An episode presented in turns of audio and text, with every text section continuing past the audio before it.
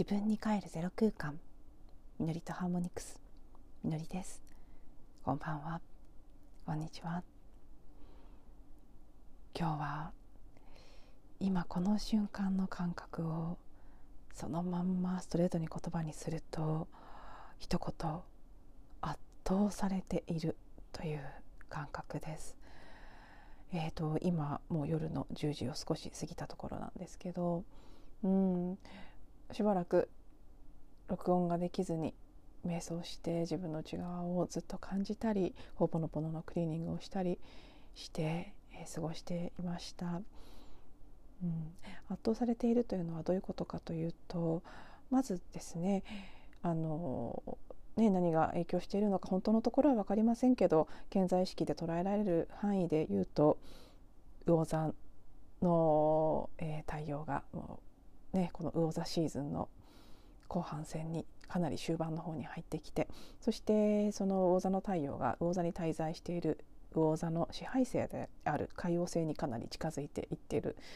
タイミングだそうです。そして昨日、土星が3年ぶりぐらいに、サインを切り替わって水亀座から同じく、これまた魚座に入ってきた。その直前に魚座のお向かいのサインである乙女座での満月があったということでですね、いろんな形で今魚座のエリアにすごく強調がある天体の星模様になっているんですよね。魚座はとても浄化のエネルギーがある、やはり、水の星座であり12星座の最後のサイン、以前からこの言葉お伝えしていますけど、私が学んだ先生術の中で魚座のキーワードは腐った果実から新しい種を取り出すというものだったんですね。この12星座のサイクルというのを誕生から最終的に老いて朽ちていくというプロセスとして見たときに、魚座のサインというのは最終的に本当にその老いて朽ちて、なくなっていくけれども、その最後の次のサイクルへ向かう新しい種を取り出すという、テーマのあるラストのサインなんですね。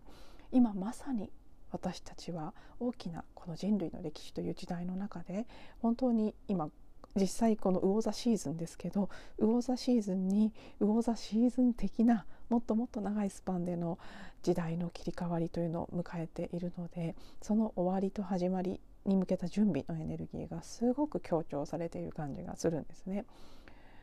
おそらくそれらのことがかなり影響しているというか、シンクロして現れてきていると思うんですが、もうね、今朝起きた時からちょっとびっくりするぐらいたくさんの感情、古い感情であったり思考的なパターンであったり、さまざまな自分の、カルマ的な古い、もうずっと繰り返してきた、個人的なパターン、さまざまな個人性のなんて言うんでしょうね、彩りというか、ネガティブな意味のですね、どちらかというとずっとこういうことをやってきたなというふうに振り返って感じるようなことがまざまざと見せられるような感覚がもう起き抜けすぐからものすごい勢いで襲ってきまして、もう朝起きてすぐ布団の中でひたすらジャーナリングを1時間半ぐらいしていたという状態だったんですね。今朝も日中は一旦落ち着いたんですけど、またさっき夜9時前ぐらいですかね、もう夕方ぐらいからずっとモヤモヤしたものは続いてたんですけど、しばらくそれをある意味見ないようにしてというか、ちょっと脇に置いてはリンバの練習などをしていたところにですね、急にプツッとどっと疲れが出てくるような感じになって、部屋の隅っこになんか体育座りでうずくまって、しばらく涙を流したりしていたという時間があってですね、何か自分の人生の中で具体的に何か起きているということではなくてですね、いつも通りなんですけど、すごくやっぱり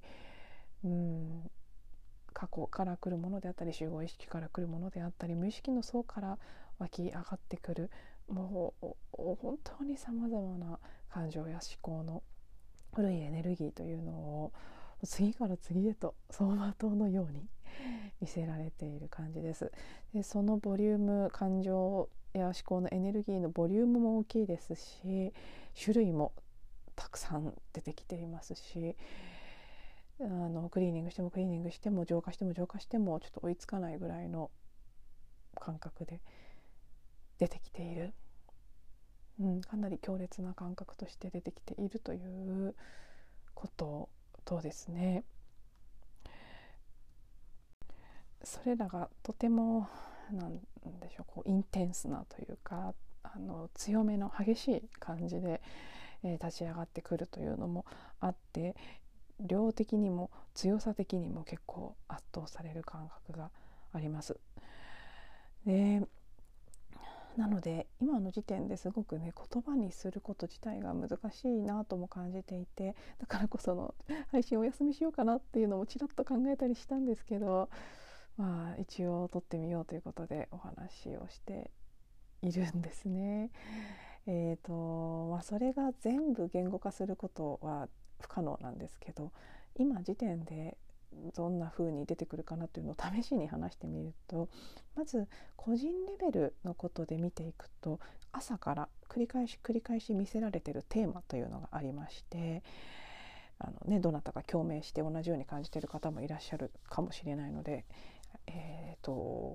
なんて言うんでしょうつまびらかに話してみますが、キーワード劣等感ですね。それから比較、その奥にある、力が欲しい、誰かに対して優位でありたいという思い、さらにその奥にある根底にある不足感ですね。自分は足りていない、不十分だという感覚で、感覚としてはそういうもの、特にそうですね、劣等感というキーワードが一番強めに朝から浮かんできてるなという気がします。そして、この感情を見ていった時にパターンとして見えてきたものをモデリングするとこんな感じになるというのを言葉にしてみますね。まず力がない、自分に対して力がないと思っている。力がないとここで言っているのは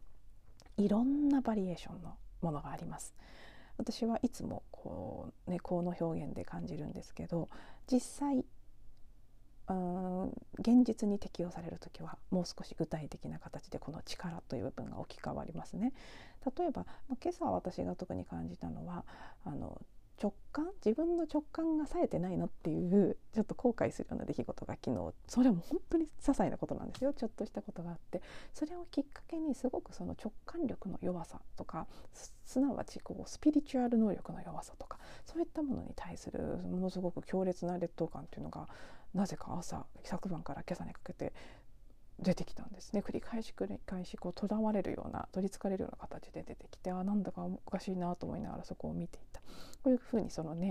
ピリチュアル能力とか直感力とか、そういう力という場合もありますし、実際本当に体力という物理的な力の場合もありますね。あと女性の場合は特に美しさというのも一種の力です。あと愛される力とか、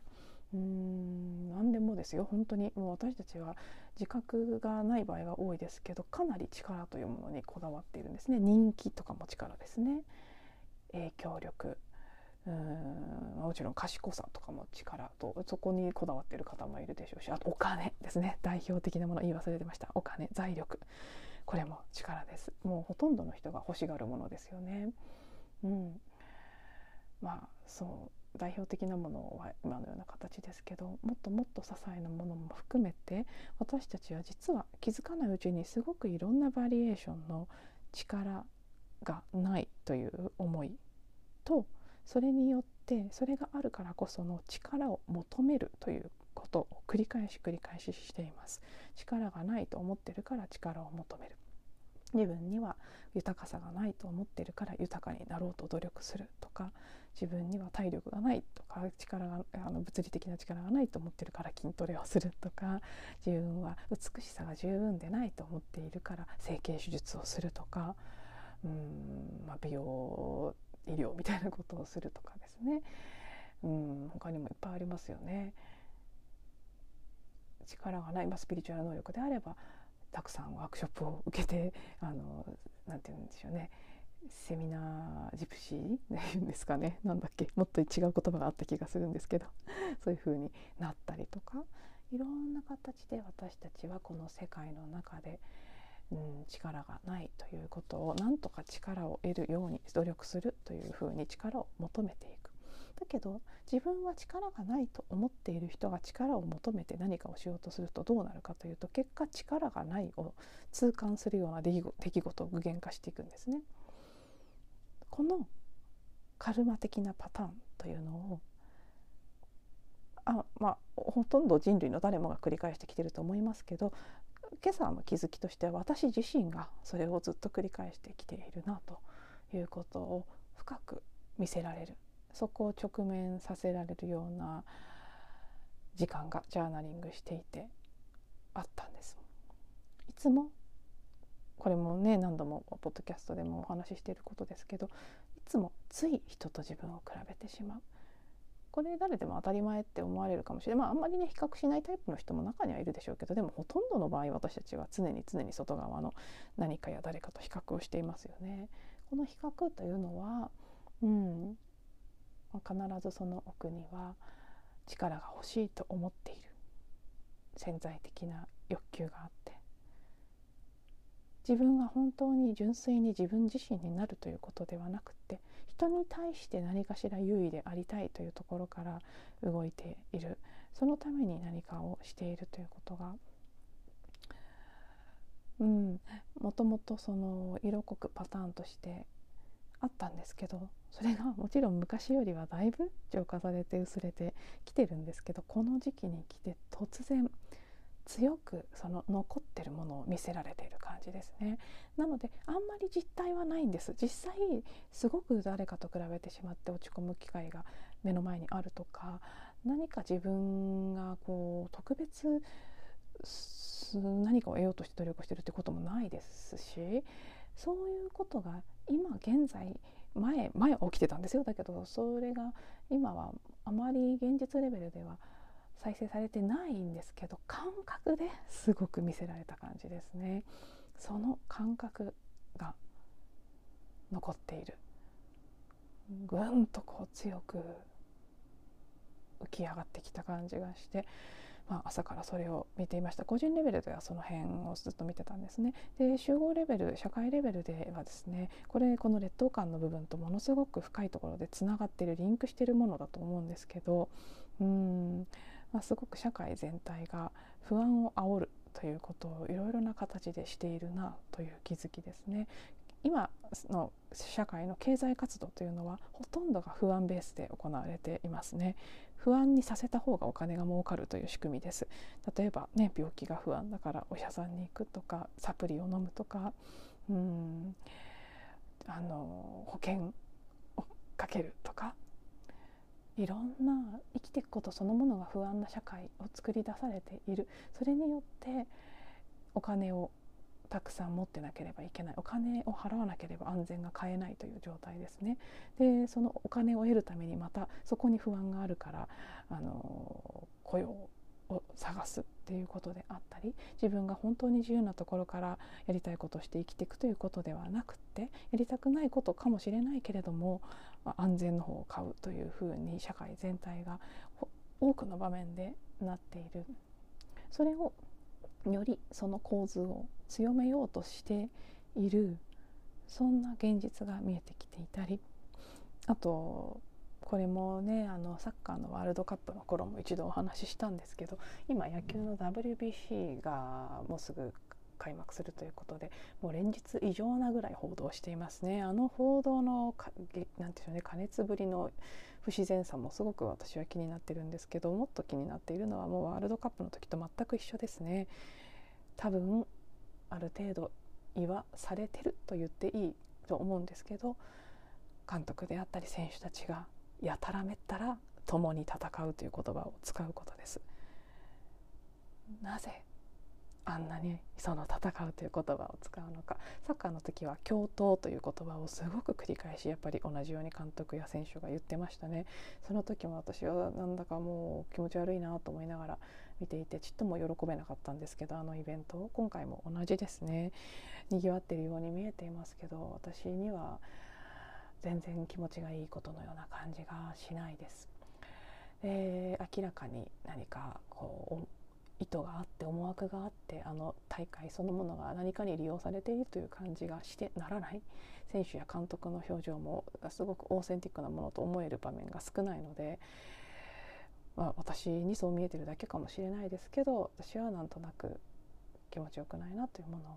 感じながら見ている。そしてこの戦うという意識をなんとか人々に植え付けようと思って、その言葉を何回もサブリミナル効果を狙ってという感じなのか、もう本当に洗脳するように繰り返し影響力のある人たちに言わせているということなんですけど、この戦う意識というのはまさにさっき個人レベルで見た時の優位でありたいという、思いについて言及しましたけど、同じですね。戦って勝つのがいいことだ、皆さん一緒に戦いましょう、みんなで戦って他の国に勝ちましょうっていうその思いっていうのはやっぱり勝つのがいいことで負けるのは良くないことだ、常に優位でより優位でなければいけないという意識を人々に植え付けているということですね。でこれはいいことだというふうに長い間歴史上も思い込まされてきましたし、今でも私たちはそういうふうに信じていますし、さらにそう信じ込ませようというエネルギーが動いていますから、それ当たり前じゃないの、いいことじゃないのって思っている方もいらっしゃる、まあ、ここの場にはねあんまりいないと思いますけどでも世間一般にはすごくたくさんいらっしゃると思うんですけど、やっぱりそれは違うって思うんですよね。もう私たちは何とも戦わないってどこかの段階でちゃんと決めなくては、今向かおうとしている新しい時代、新しい世界、新しい次元の地球にはたどり着けない。地球ってまだ戦争とかやってる野蛮な国なんだよって宇宙から言われる状態ですね、今でも。それはプーチンが悪いとかロシアが悪いとかなんか悪い国がいなくなれば戦争がなくなるとかそういう話じゃないんですよ。そうじゃないからこの地球上で戦争はなくなっていないんですよね。戦争をしてなかった第二次世界大戦から現在までの間もいわゆるその戦争、武力行為としての戦争というのがあまり第二次世界大戦とか第一次世界大戦とかそういう世界大戦のレベルとしては起きてなかったように見えていたも言ってもですよ。小さなレベルでの戦争はもちろん常にありましたし、もうちょっと見えない形での戦争に近いことはずっと水面下で行われていたと思うんですよね。でじゃあどうしてそれがなくならないのかということ、もっと遡ると、じゃあ例えばヨーロッパであればフランス革命が起きて、それまで王族の時代だったところから民間人たちがちゃんと自由に自分たちが主権を取り戻せる時代が来たはずだったんです。だけどあの時その王とか貴族というのがやってたことを、今はグローバリストと呼ばれるような本当に世界の経済を牛耳る人たちが取って代わってやっているだけですね。じゃあなぜ終わらなかったのか、なぜ同じことが繰り返されているのかというと、さっきの私の個人的なパターンと一緒なんですけど、力がないから力を求めて戦う。その結果力がないとさらに痛感する出来事を具現化している。そのサイクルと同じことがやっぱり社会レベル的にも起きているっていうことだと思うんですよね。誰か自分より優位なやつらがいて、その人たちが悪い人たちで、そいつらを倒せば自分たちが力を取り戻せるんだという形で世界を見ている限りは結局何も変わらないということ。でも今そうやってね、共に戦うという言葉が頻繁に使われているのは、何か特定の敵に対して戦う意識を植え付けたいということでもあるんですよね。そこへ向かいたい、戦うことが当たり前だと多くの国民に思わせたいという思惑があります。確実に水面下にあります。で戦った結果どうなるんですかっていう、その力はないと思ってるから力を得ようとして戦うんですよね、ほとんどの場合。それをしてそのカルマ的なパターンは力がないということを繰り返すことしか生み出さないということ、それを本当の意味で思い出していかなきゃいけない。その先には何も待ってないっていうことを思い出さなきゃいけない。じゃあどうすればいいかって言った時に、もうまさにこの闇が自分自身の内側にあるということを一旦誰もが認めてですね、今日朝私がしたような、あ、私はずっと力を求めていたんだ、認めるのは辛いけれどもやっぱり人より優位でありたいとか、何かこう力が欲しいということをないようにしてきたつもりでも、まだまだいろんなレベルで細かく残っていて、それをやっているんだということ、そして外側に見えている、社会全体に見えている、誰かに支配されて何かがこう奪われていったり、抑圧されていったりするような感覚っていうのは、実は外側にあるんじゃなくて自分の内側にあるんだっていうことですね。その闇はずっと自分の中にあったんだっていうことを、そこに、本当の意味で気づいてそれを終わりにするって決めない限りずっと繰り返すんだろうなっていうことを感じたりして、あそこに関してすごく個人的にも集合的にも深い直面しなくてはいけないテーマが今現れているんだろうなというふうにすごく感じています。私自身もずっとクリーニングをしながら喋っていますが、聞いてくださる皆様も、もしほおぽのぽのご存知であればクリーニングをしていただいたり、何らかの形で自分の中にある闇というかネガティブなエネルギーですね、それが今この瞬間あると認めてあげることによって、まさにその腐った種から新しい果実を取り出すというプロセスですね。腐った果実とここで言うのがその古い時代的なもの、こんなこと私たちは結局のところ何度もしてきたなと、それ自体は事実だし体験したかったことなので、それをジャッジするっていうことでもないんですね。でもそれはもう朽ちて終わりゆこうとしている、それを元のエネルギーゼロに返していくということが今必要で、あ、そうだったなってちゃんと見てあげることでそれは終わっていく。それをすることによって、その腐った果実から本当に次の時代に持っていきたい新しい種を、何らかのエネルギーなのか何らかの気づきなのか、さまざまな形で種というものがあると思いますけど、それをしっかりと取り出すために、その腐って朽ちようとしている部分をちゃんと見てあげるっていうことですね。私の前半の個人的なプロセスでお話しした通り、今もう残骸の部分なんですね。なので現実でそんなに起きているわけじゃないけれども、イリュージョンのような形で、まさに魚座的なエネルギー感ですけどね、今それがまだなお残っているかのように見えている、そのもう朽ちかけたものをしっかり眺めて、ある意味こうねぎらったり、それすらもめでて、そして終えていく、あ、もういいんだよお疲れ様、それはもう十分やったよねって、もういいんだよ、そして新しい種を一人一人が自分の中で見つけていく。そしてその種は、私はやっぱりね、平和というキーワード、すごくこの先絶対にそこは持っていきたいものだと思っているんですよね。皆さん一人一人それぞれこれだと思うキーワードは違うかもしれないですけど、私にとっては平和、あるいは喜び、あと安心っていうのもすごくありますね。そういうものを、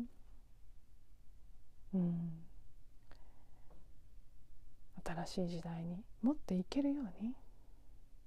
今私たちがたくさんのことが起きているこの状況の中で、